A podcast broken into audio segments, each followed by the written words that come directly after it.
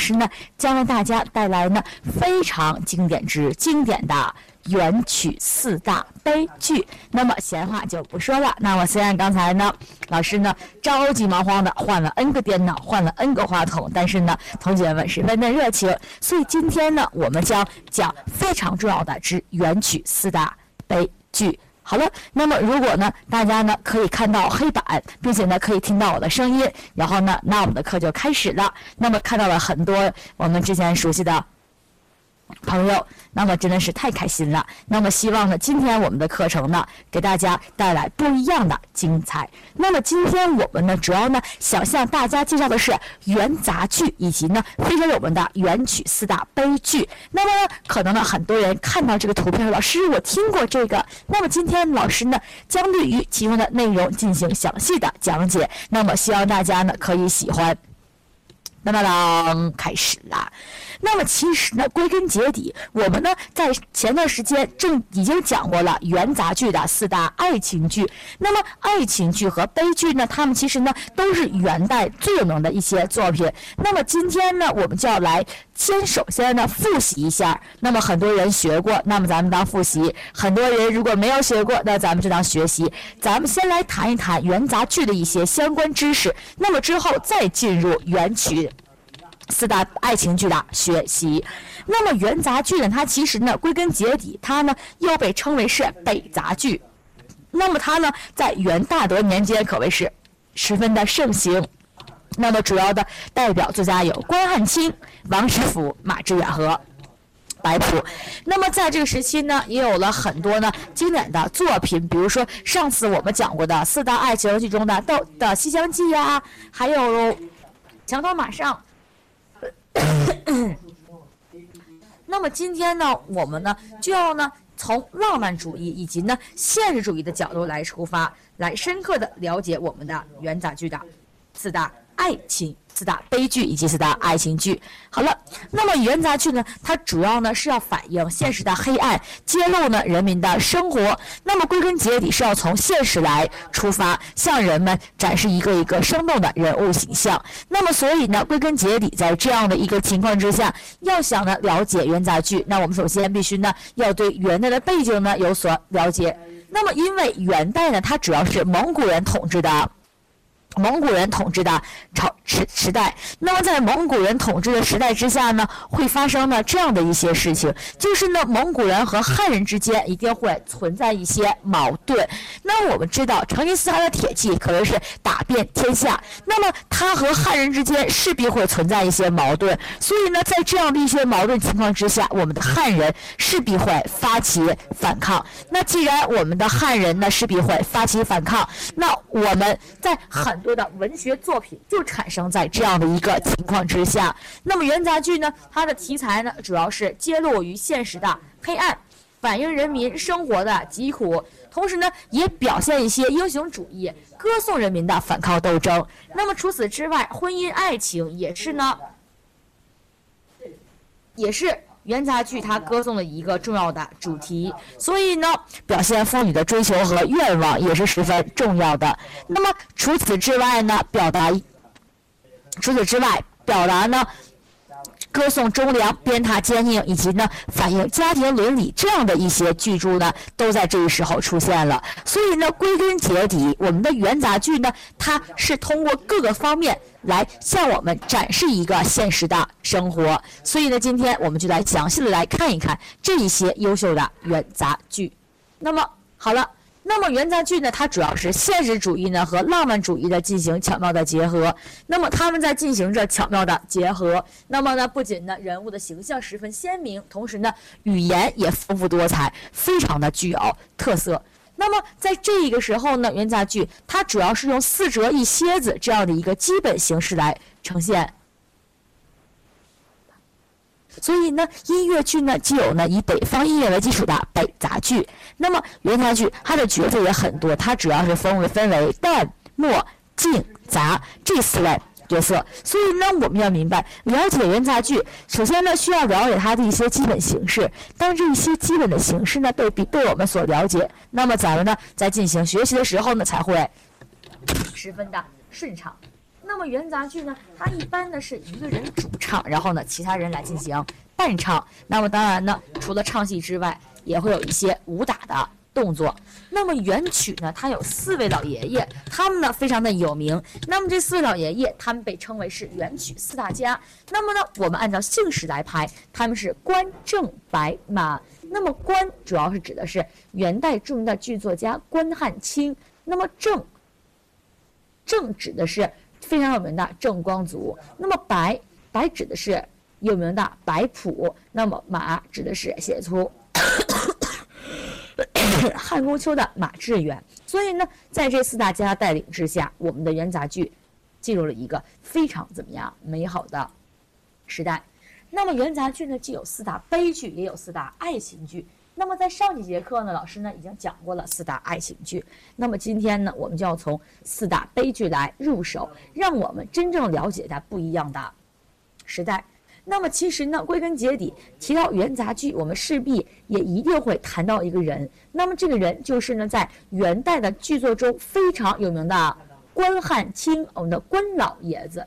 那么关汉卿呢，他是我国戏剧史上最伟大的剧作家，他甚至被称为是东方的莎士比亚。那么在关汉卿的带领之下，当时呢，元大都出现了各种各样的作家。那么这一些作家主要呢是要反映现实的生活。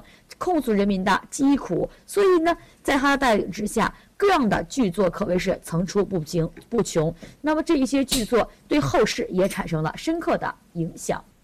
好了，那么关汉卿呢，在上节课我们已经学过，关汉卿在上节课我们已经学过关汉卿的几部代表作品。那么关汉卿他其实呢，除了写非常有趣的喜剧。上次我们已经讲过了《救风尘》和《望江亭》，那么除此之外，他呢还写了位于呢元曲四大悲剧之首的《窦娥冤》。那么今天咱们就要来首先看一看一看这一部非常经典的《窦娥冤》。那么，关汉卿他其实呢，他在写剧作之前呢，他曾经呢说过这样的一段话，他说：“我是演一个蒸不烂、煮不熟、吹不扁、炒不爆、响当当一粒铜豌豆。”那么铜豌豆呢？他的生活自然是自由自在。那么关汉卿呢？他还说我怎么样？我玩的是梁园月，饮的是东京酒，赏的是洛阳花，攀的是章台柳。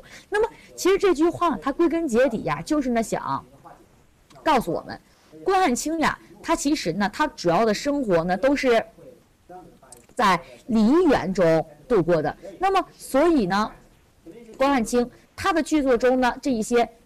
这一就很有有一些很深刻的梨园色彩。那么这一个所谓的梨园色彩，就是说他的剧作呢，大多数是要用来演的。那么一些当时有名的艺人和他的关系也很好，所以关汉卿呢，他创作这一部经典的剧作，那么呢和当时的一些情况是密不可分的。那么今天呢，我们就要来讲一讲关汉卿最有名的一部代表作品，叫做啊《窦娥冤》。那么这一部《窦娥冤》呢，它呢全名被称为是《感天动地窦娥冤》。那么呢，它主要呢讲述了这样的一件事儿，也令我们十分的感动，同时呢也十分的令，同时呢也令人呢产生了什么呀？深刻的思考。那么故事呢是这样发生的，我们一块儿来看一看。说当时呀有一个非常非常贫穷的书生，名字呀叫做窦天章。这个窦天章呢，他因为呢没有钱进京赶考，所以呢他被逼无奈之下呢，只能呢把一个他的小女儿呢窦娥卖给了一个以放高利贷为生的老太婆，叫做蔡婆婆当童养媳。哎呀，给老太婆当童养媳，咱们总是认为童养媳呀肯定过着十分艰苦的生活，非也，这老太太呢心地呢特别特别的善良。对窦娥尤为，就像对自己的亲闺女一样。那么长大之后呢，窦娥自然而然给这一位我们的富家公子当了什么呀？妻子。那么呢，他的生活呢，基本上还是比较幸福美满的。哎，人们一看，你看窦娥呢，找了一好婆婆，也找了一个好相公，那么生活是不是应该就幸福美满的呀？但是呢，事情呢，并不是这个样子。窦娥呢，婚后呢不久，她的丈夫呀就去世了。那你想一想，自己刚新婚不久，丈夫就去世了，那么这是不是令人十分的难过，十分的悲伤呀？哎呦，果然是这样。但是窦，但是呢，人们都以为窦娥会改嫁，可是，窦娥却说不，我呢要尽心的伺候我的婆婆。于是窦娥呢，她就没有改嫁，尽心尽力的伺候这一位她的婆婆蔡婆婆。那么呢，蔡婆婆呀，她是一个放高利贷的人，就是说我借你一百块钱，你要还我一百二十块钱。那么窦娥的婆婆呀，窦那么窦娥的婆婆呀，蔡婆婆，她呀是一个干这样事儿的人。那么她干那她她干这样的事儿，那么自然而然就有很多人呢，怎么样跟她借钱，但是也有人呢不愿意给她还钱。有一天呢，发生了这样的事儿，蔡婆婆呢出外呢讨债，她呢要。向一个叫赛罗伊的人来讨债，这个赛罗伊呢，哎呦喂，无论如何呢，不愿给蔡婆婆还钱。于是呢，他呢就想，我得想点招，想点招干什么呀？把这个四老太婆毒死。那么呢，一旦我把这四老太婆毒死，那么哇哈哈哈，太好了！我把这四老太婆毒死，那么我就不用。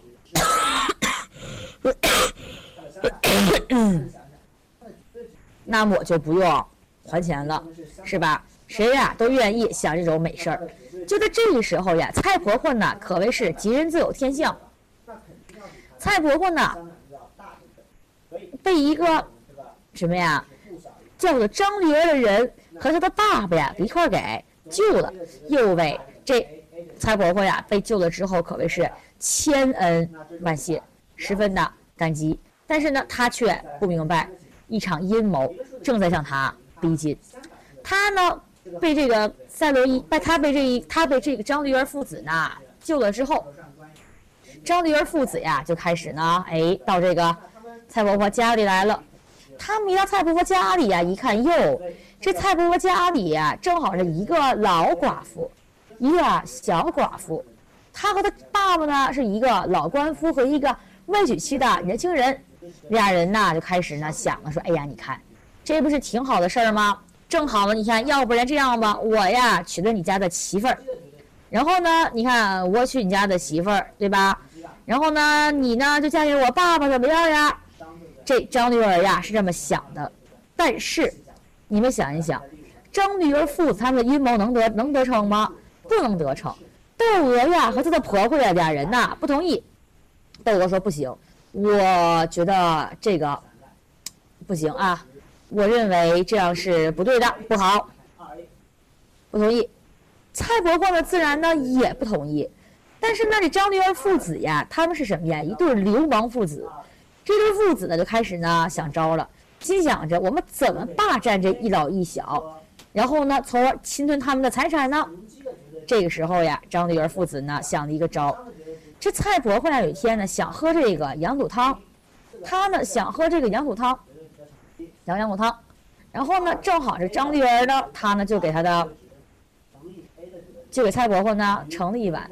蔡婆婆呢本来想喝，但是呢因为一些事情呢没有喝成，那这碗汤呀就被张丽儿的爸爸给喝了。张丽儿的爸爸呀喝了这一碗羊肚汤，后果只有一个，那就是什么呀？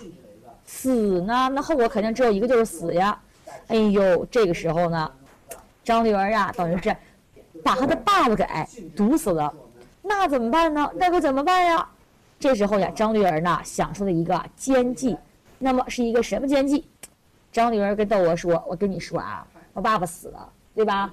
是你把我爸爸害死了。”窦娥说：“你自己把你亲爸爸害死，干嘛碍我的事儿呀？”窦娥说：“就是你，就是你，就是你把我爸爸害死了。”窦娥说：“行，你说我害死你爸爸，那行，你得有证据。你要没有证据，那你就是诬陷好人。就算告到官府，我也不害怕。可是，注意啊，前提张驴儿是一个什么呀？张驴儿呀是一流氓，张驴儿不是个好人。张驴儿呢说：行，那咱们走着瞧。于是呀，张驴儿呢，他果然买通了官府。张驴儿呢买通了官府。”哎，这个时候呢，他们跟窦娥说：“我告诉你啊，你把我爸爸弄死了，我告诉你去。”窦娥说：“我怕什么？反正又不是我，反正又不是我，就算告了官府，那我也不害怕。可是，张绿儿呢，她已经提前向官府行贿了。这个官府呢，立马呢把窦娥给抓了起来，告诉窦娥：“你承不承认是你毒死了张爸，是你毒死的张爸爸？”窦娥说：“我不承认。”你凭什么说我毒死张爸爸？官府说：“我告诉你啊，就是你把他毒死的。”右为窦娥呢，感觉非常非常的生气，说：“不行，这明明就不是我的错，凭什么冤枉我？”这时候呢，流氓呢已经和官府勾结了，咱们同学的话是吧？张灵儿呢？他想千方百计啊，跟窦娥说：“你呢？告诉你啊，小姑娘，你只要呢答应呢嫁给我，你呀只要答应嫁给我，那我呀就告诉官府，不是你杀的，是我爸爸呀自己死的，那就没事了。”可是我们的窦娥呢是一位坚毅的女子，窦娥说：“我不相信，我还就不相信，就没有天理，没有王法了。”但是事实上。这个世界很多的时候没有天理，也没有王法。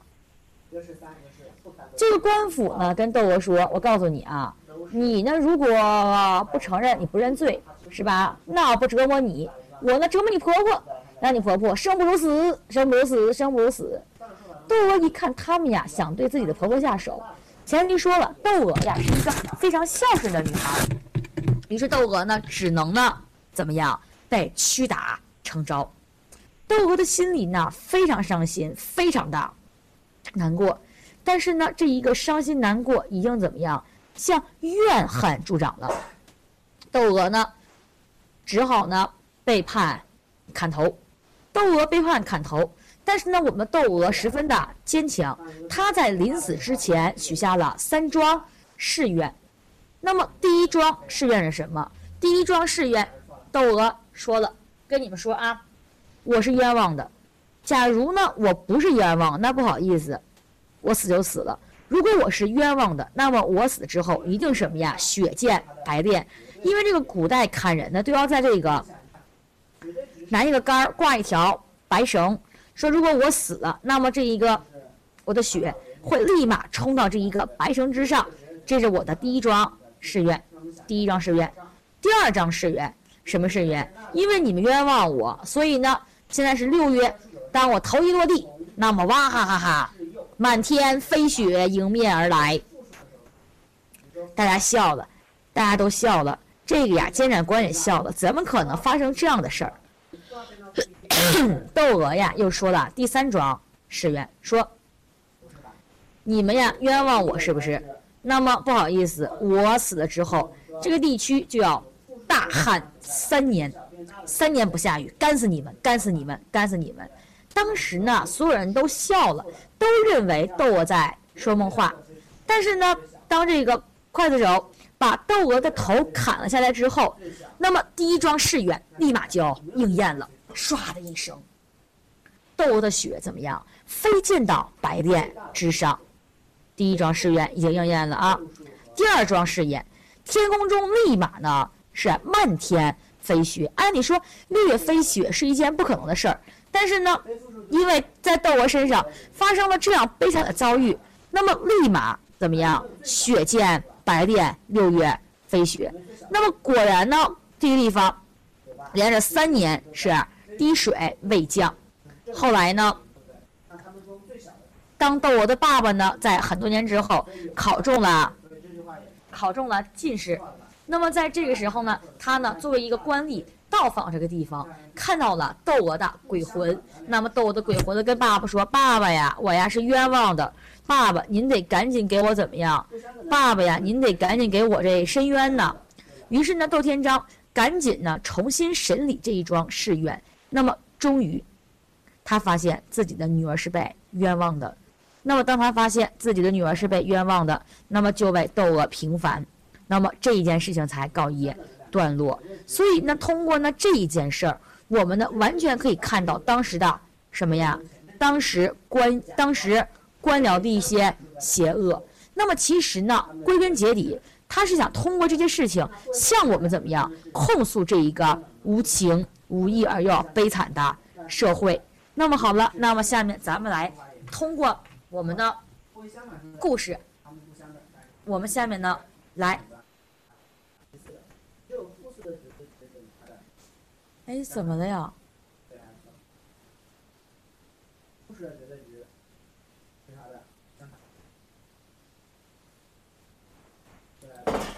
好了，那么我们下面一块儿来，接着来看一看。那么其实呢，在这个，那么其实呢，这个《窦娥冤》呢，它呢作为一个戏剧，有着许多非常经典的唱段儿。咱们现在看一看第一个唱段，那是十分的经典，因为我们知道啊，这个元曲它呢是以一种就类似，就是其实它是咱们今天的话剧的一个延伸。那么在古代，这些内容呢都是要放到什么呀？戏台上去唱。所以呢，咱们来看一看，第一出呢叫做啊正宫端正好，非常的经典。他说：“梅兰游犯王法，不提防遭刑县，叫声屈，动地惊天。”什么意思啊？无缘无故，我这就犯法了，这我什么都没干就被冤枉了，我真的是冤枉啊！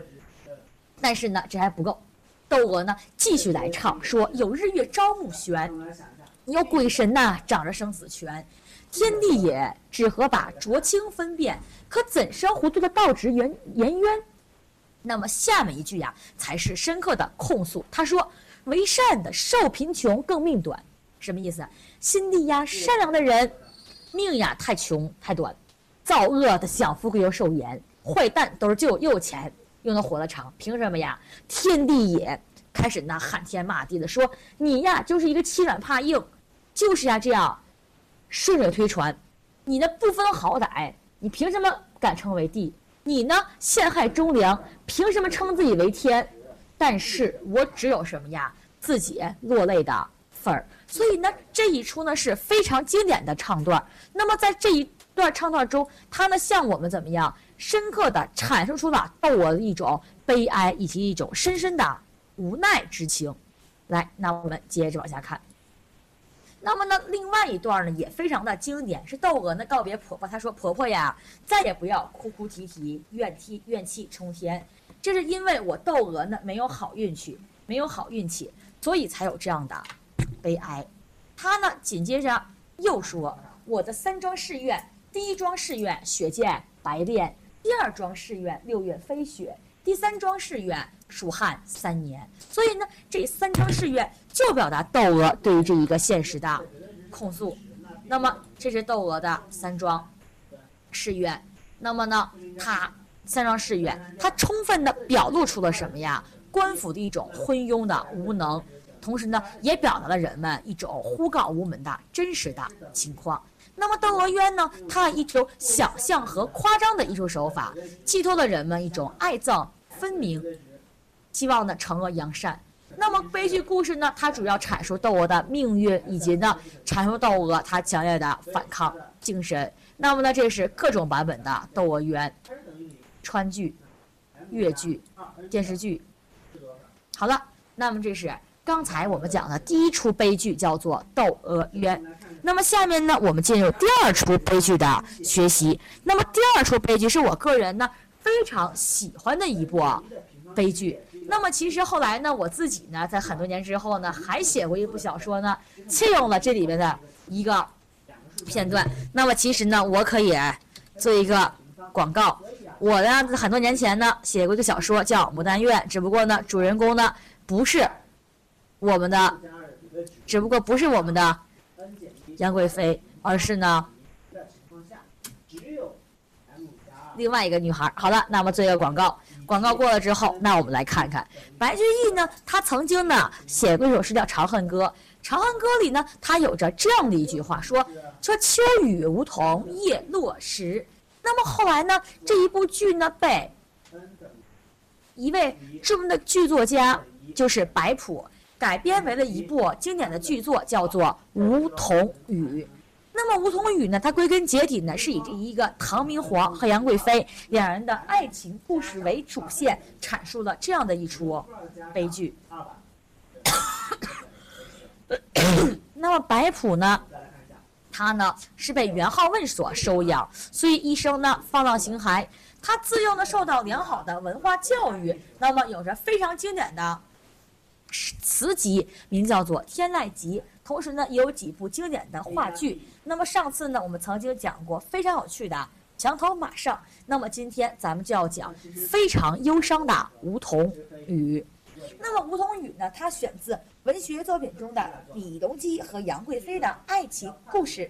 那么其实呢，白居易的《长恨歌》，包括呢唐代的杨太杨贵妃外传，以及呢白朴的《梧桐雨》和洪升的《长生殿》这几部剧作呢，它都是这几部剧作呢，它都是描写李阳的爱情故事。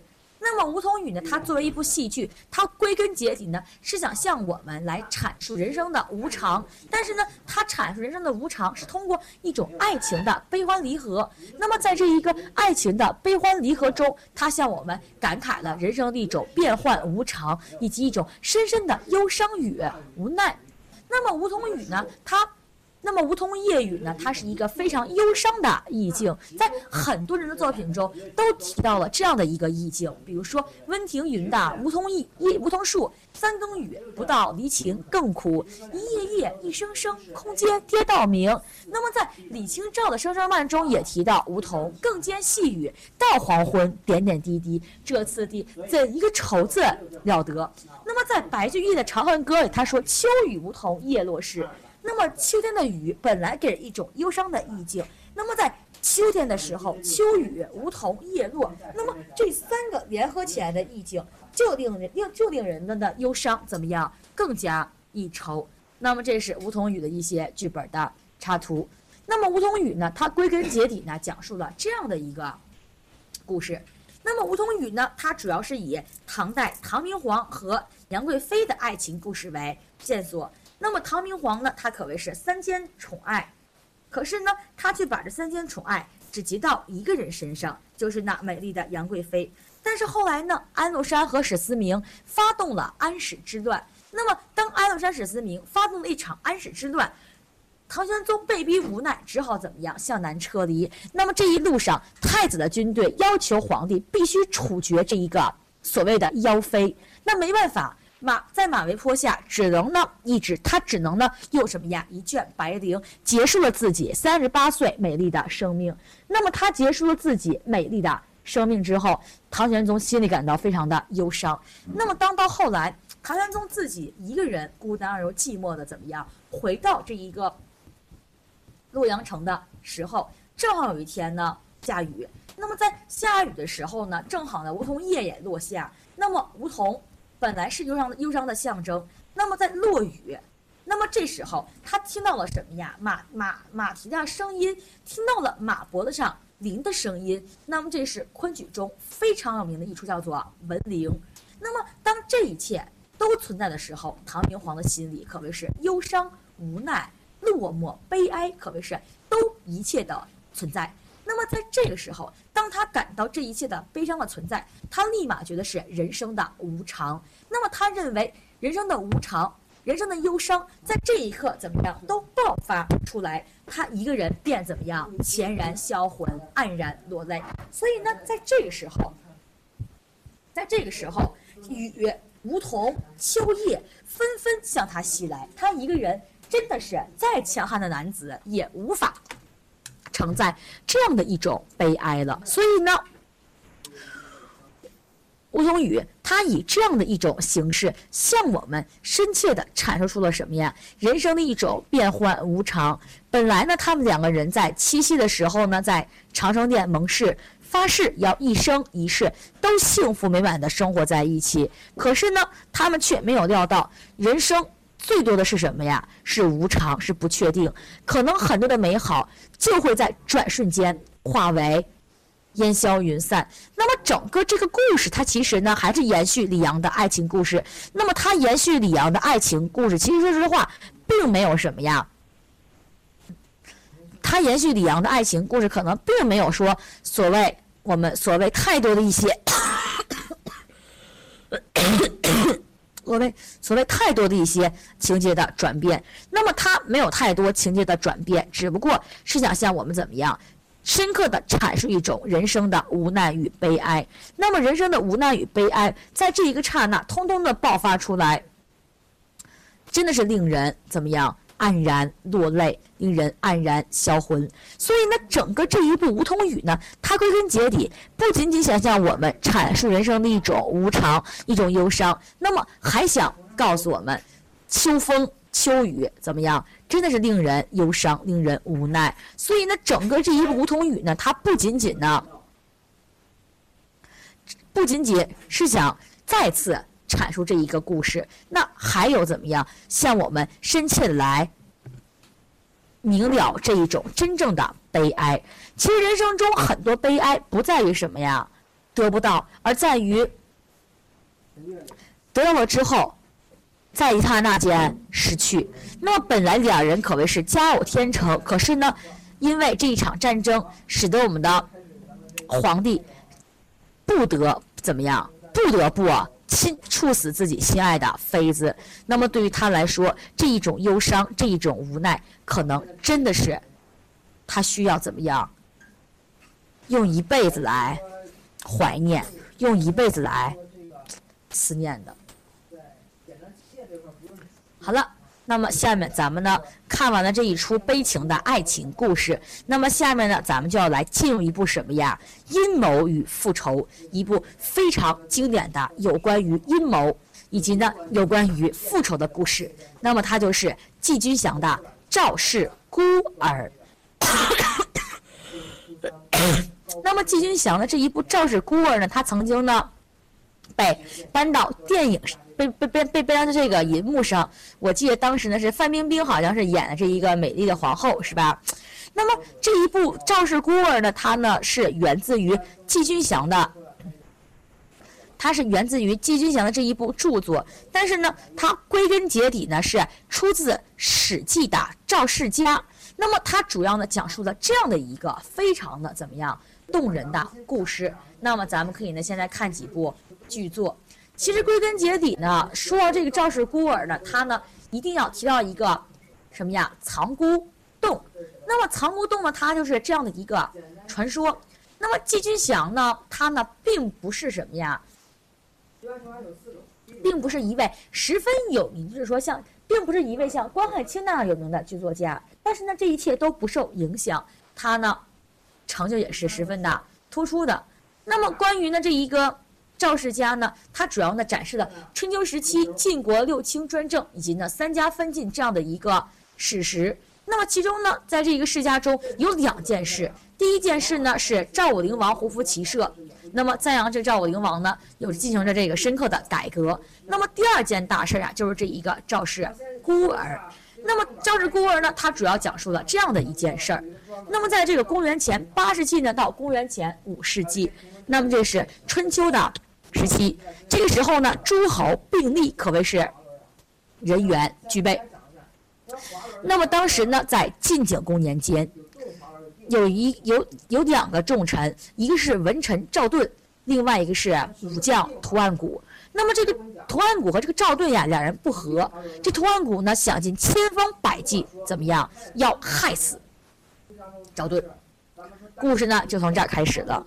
这个屠岸贾呢，他呢率兵将赵家团团围住，杀掉了赵朔、赵同、赵括、赵阳齐，杀掉了什么呀？全家。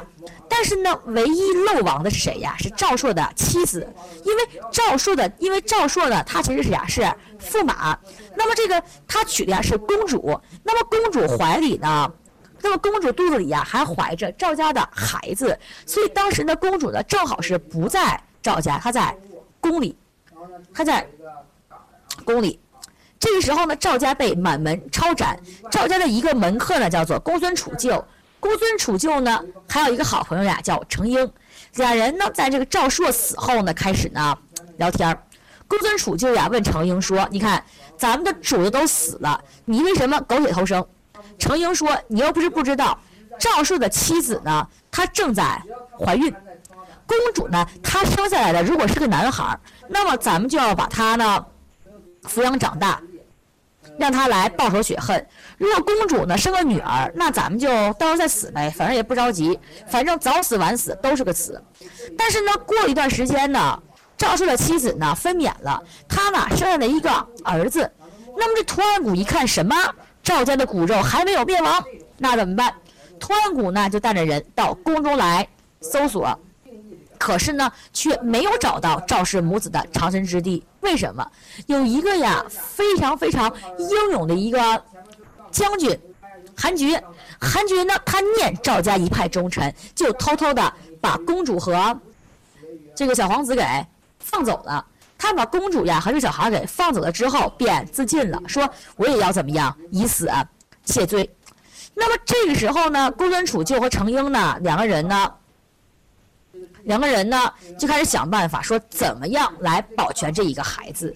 这时候呀，程英说：“你看，屠安谷这次呢，他没有找到孩子，他一定不会善罢甘休。那怎么办？”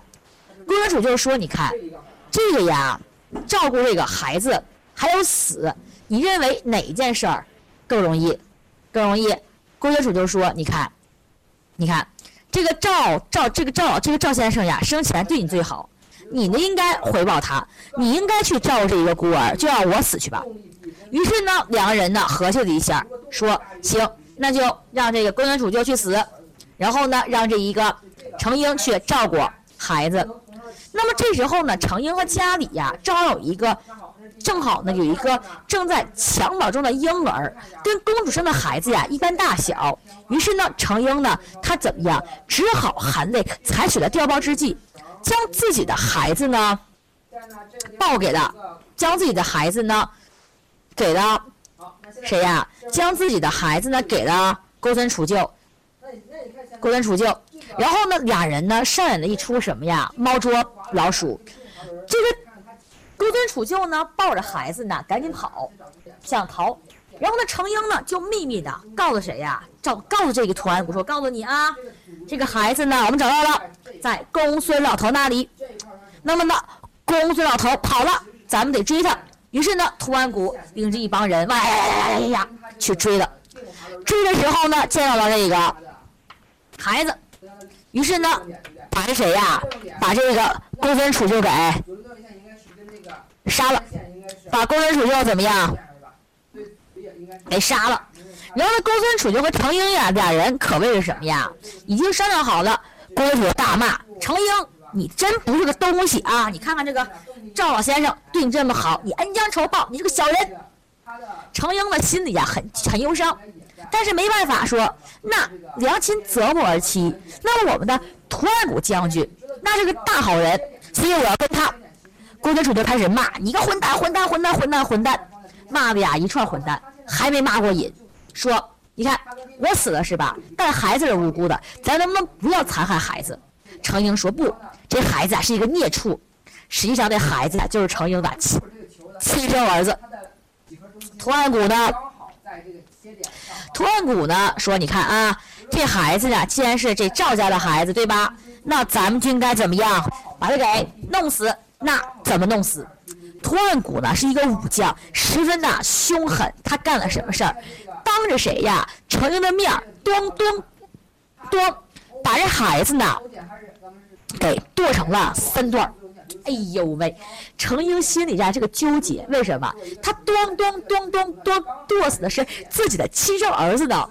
但是程英呢主要还喊什么呀？剁得好，剁得好，剁得好，剁得好，是不是？剁的真好，那怎么办？于是那个程英只好呢苟且偷生。屠安谷呢，他把这一个程婴呢收为门客，把程婴的这个儿子呢，其实呢也就是赵氏的孤儿呢，当做义子教他武功。那么呢，二十年之后呢，发生了这样的一件事儿。二十年之间，二这二十年呀，都是这个，都是这一个程婴一直呢在照这一个儿子，但是呢。二十年之后，终于呢，苍天不负有心人，这一个，这个赵氏孤儿呢，他呢听说了自己的身世，于是呢决意报仇。那么呢，终于他呢捉拿了图安谷，将图安谷呢全家的满门抄斩。那么赵家报大仇呢得以报了。那么呢，这个赵氏孤儿呢被赐名为赵武，于是呢可谓是报了这一出。大仇，那么你想一想，正是因为程婴的忍辱偷生，以及呢他的一种坚持，才换来了什么呀？赵氏孤儿的今天。所以呢，这一出剧作呢，它归根结底是想怎么样，向我们阐述这样的一个故事。就是归根结底，我们还应该怎么样？在某些时刻，还是应该忍辱而偷生，才能呢，才能实现复仇大计。那么赵氏孤儿呢，后来被伏尔泰改编为中国孤儿，那么传到世界，可谓是影响了整个世界。那么赵氏孤儿呢，它其实呢，归根结底，第一呢，阐述的一种民族精神，就是一种大善。那么正是证明了这一个公孙杵臼和程婴俩人呢，为了保护赵家的血脉而做出的牺牲。那么呢，这一个复杂的关系呢，可能看来很复杂，但是呢，我们需要看的就是什么呀？庄姬和赵朔。那么庄姬和赵朔生了这一个文，生了这一个赵氏孤儿，就是我们的主人公。那么赵氏孤儿呢，它有两个版本，一个是说是什么呀？一个是说，一个是呢细节不太真实，另外一个就是刚才我们所学习的。那么赵氏孤儿呢？它怎么样？是一部中间对抗的一种喜剧，喜剧。所以呢，赵氏孤儿呢这一部剧作呢，在这个季居祥的笔下进行了一些改动。他将背景呢改了，他将背景呢进行改变，同时呢也将孤儿呢在深山长大改为由图案谷来抚养，同时呢将这一个公孙杵臼和程婴改为了老宰相和。医生，那么归根结底呢，他这一部剧作呢是想怎么样向我们阐述这样的许多方面，比如说，程婴呢。那现在如果咱们把它换个方向，咱们现在这个拉力，咱们这个拉力向这边，向这边拉。如果我向这边拉，向这边拉的话，它现在它这个最后点还是在它的斜线上面的。现在，我现在从 O 点往这边引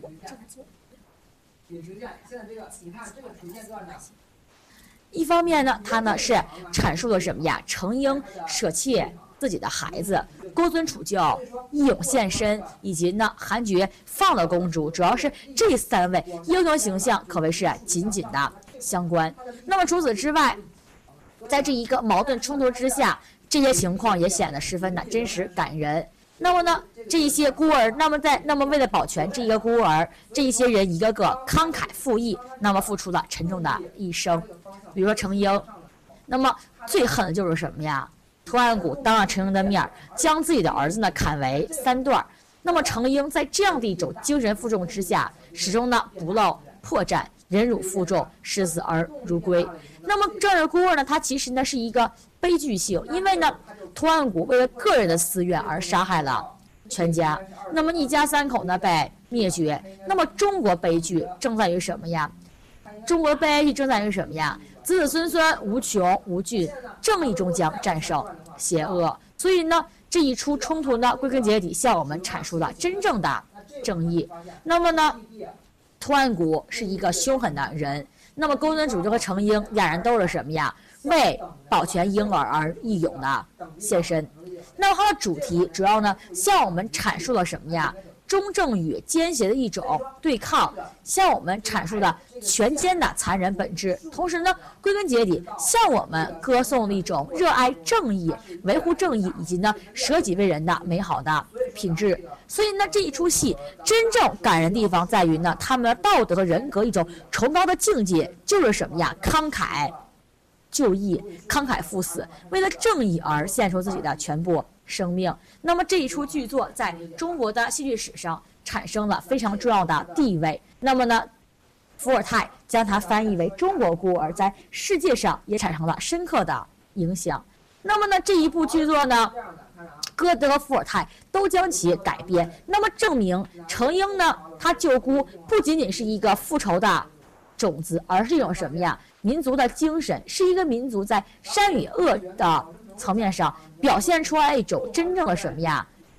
坚定以及呢决心。所以呢，这一出赵氏孤儿呢，被人认为是什么呀？用武器来真正的展现出关于死亡与生存选择的人格，震撼了人类的灵魂。所以呢，鲁迅也说，世界上怎么样？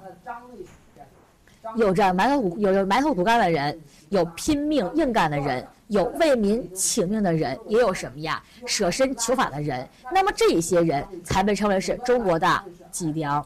所以呢，这一出剧作呢十分的经典。那么下面呢，咱们看看最末的一出悲剧，叫做《汉宫秋》。那么《汉宫秋》的作者呀是马致远，当然不好意思啊，这是我们的关汉卿。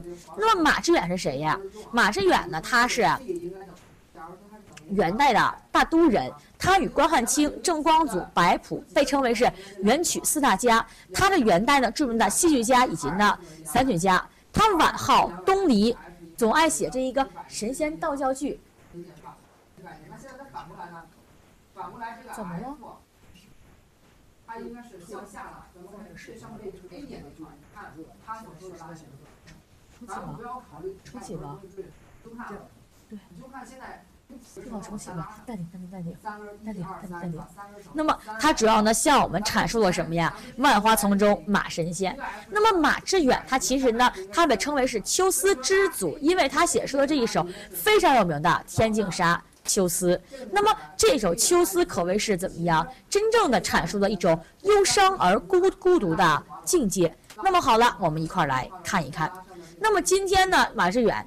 他青年时期呢追求功名，中年呢却是满腹牢骚，到了晚年呢却淡泊名利而求仙去悟道，所以呢在晚年他被称为是万花丛中马神仙，因为他写了很多的神仙道教剧。那么《汉宫秋》呢是《汉宫秋》是马致远一部非常经典的剧作。那么它主要讲的是汉元帝受到的匈奴的威胁，被迫送他的爱妃王昭君呢进行出塞和亲的。故事，那么它呢，其实等于是对这一个昭君出塞的一个什么呀？另外一个版本。那么它这另外一个版本却十分的令人忧伤。那么咱们来看一看，它呢主要分为这样的，它主要分为这样的四折一本。主要呢，汉元帝呢后宫寂寞，于是呢他便从天下怎么样开始呢选妃。但是呢，他选妃呀，并不是像咱们今天。并不是像咱们今天呢，怎么样看照片儿？古代呀，没有照片，只有呢画像。于是呢，就有一个人呢，他充当了宫廷画师的角色。那么这人呀，名叫做毛延寿。这毛延寿呢，是一个什么呀？超级无敌大坏蛋。为什么这么说？当时呀，这些女子有的是达官显贵的女儿，有的呀就是一些平民之子。那么在这个时候呢？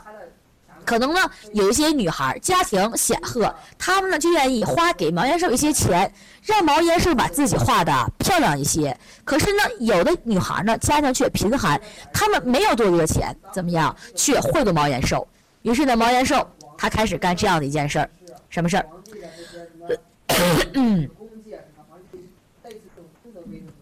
什么事儿？哎呀，贿赂他的女孩呢，他把人呢画的。贿赂他的女孩呢，他把人画的非常非常的漂亮；不贿赂的女孩呢，不仅不把人画的漂亮，甚至呀，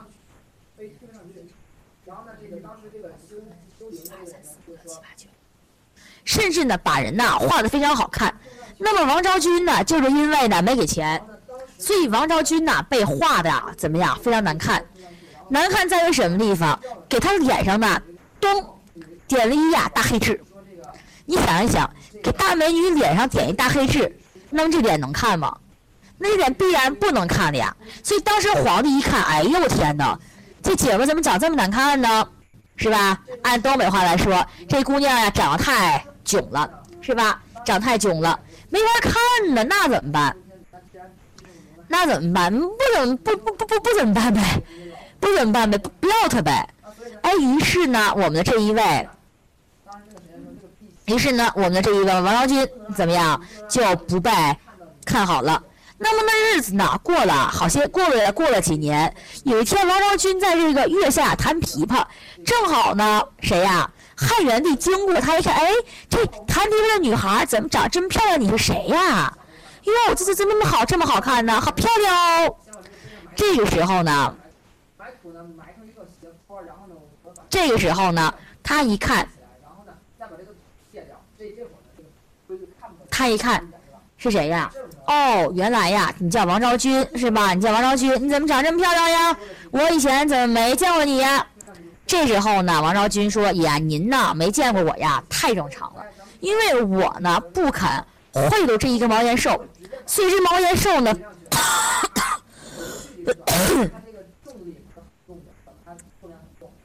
所以这毛延寿呢，把我呢画的呀，特别特别的难看，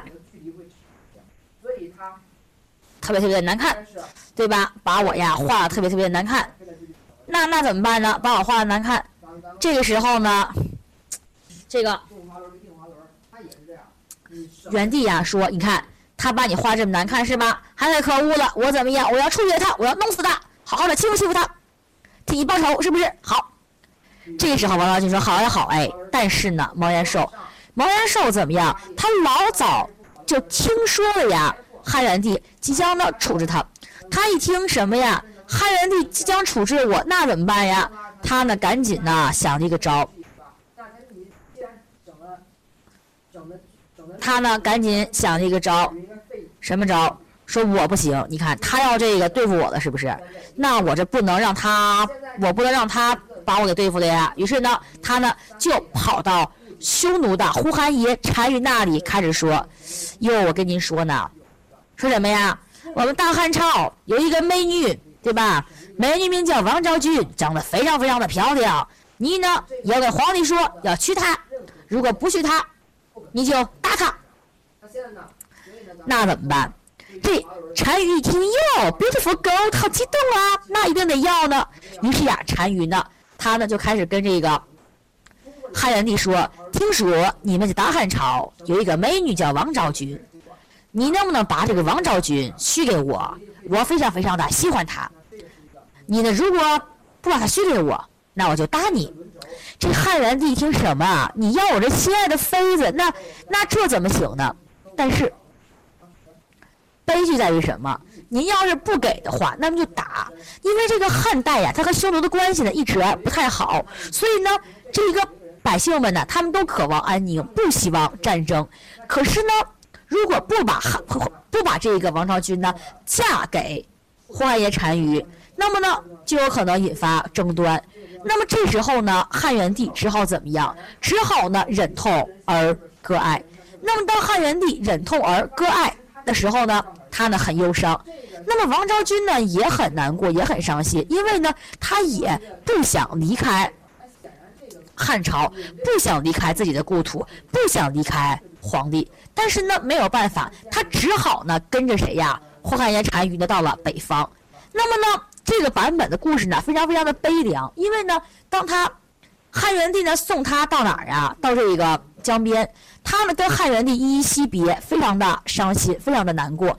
那么呢，到了这个后来，汉元帝呢俩人依依不舍，可是王昭君呢却不得不走。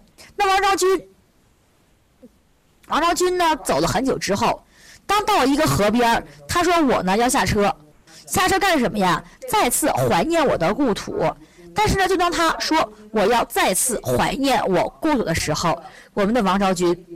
在这个时候，做出了一个非常非常女汉子的举动。她什么都没说，直接怎么样跳到江里去了，因为她不想离开故土，不想离开这一片土地。于是呢，她就跳到了江里。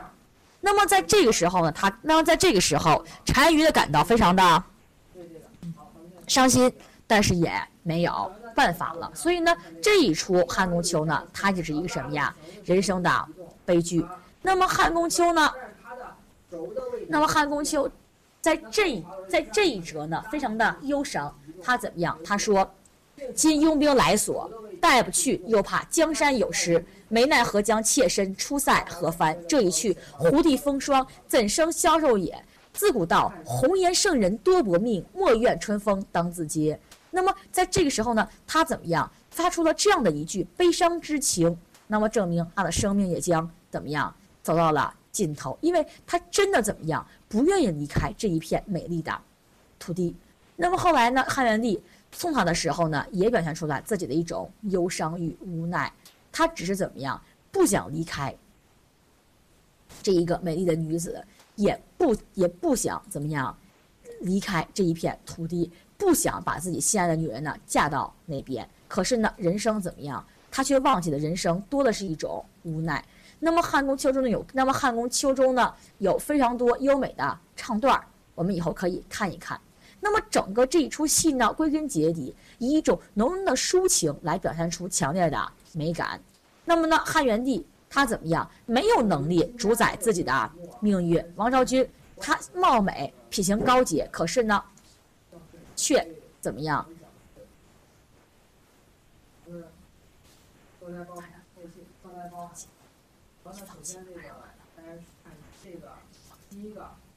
可是呢，他却归根结底难以逃脱这一种悲情的命运。那么，其实呢，在这一个真实的历史中呢，传说她呢是嫁给了呼韩约单于，然后呢给他生了个孩子。那么，当呼韩约单于归天之后，她呢又嫁给了自己的儿子，这是一种习俗。那么，马致远呢这一出汉宫秋可谓是怎么样，产生了一种道出了一种人生的悲剧。所以呢，元曲在，所以呢，元曲呢。它这四大悲剧归根结底是想向我们阐述一种人生的无常以及忧伤和无奈。那么后面呢是关于元曲的一些兴起。那么之前呢它的发展兴起，我们也也已经都讲过了。那么其实呢归根结底这几出剧作呢，它主要是通过这样的一种形式来向我们讲述当时的一种情况。所以呢元元所以呢元曲四大家关关汉卿、马致远。郑光祖和白朴这四位作家确实十分的有名。那么呢，四大悲剧《汉宫秋》《窦娥冤》《梧桐赵氏孤儿》，四大爱情剧《八月亭》《西厢记》《墙头马上》以及《以及《仙女离魂》，我们已经都讲完了。那么希望呢，通过这几出戏剧的学习，我们不仅呢可以呢了解一些基本的文化常识，同时呢也了解一些真实的历史。那么呢，这也是中国古典的十大悲剧。那么咱们讲过了《窦娥冤》，讲过了《赵氏孤儿》，讲过了《汉宫秋》。那么以后有机会，老师呢将给大家陆续进行讲解。那么今天我们的课呢就先到这里了。那么非常感谢大家的支持。那么今后老师呢会不断带来许多新的课程。那么非常感谢大家。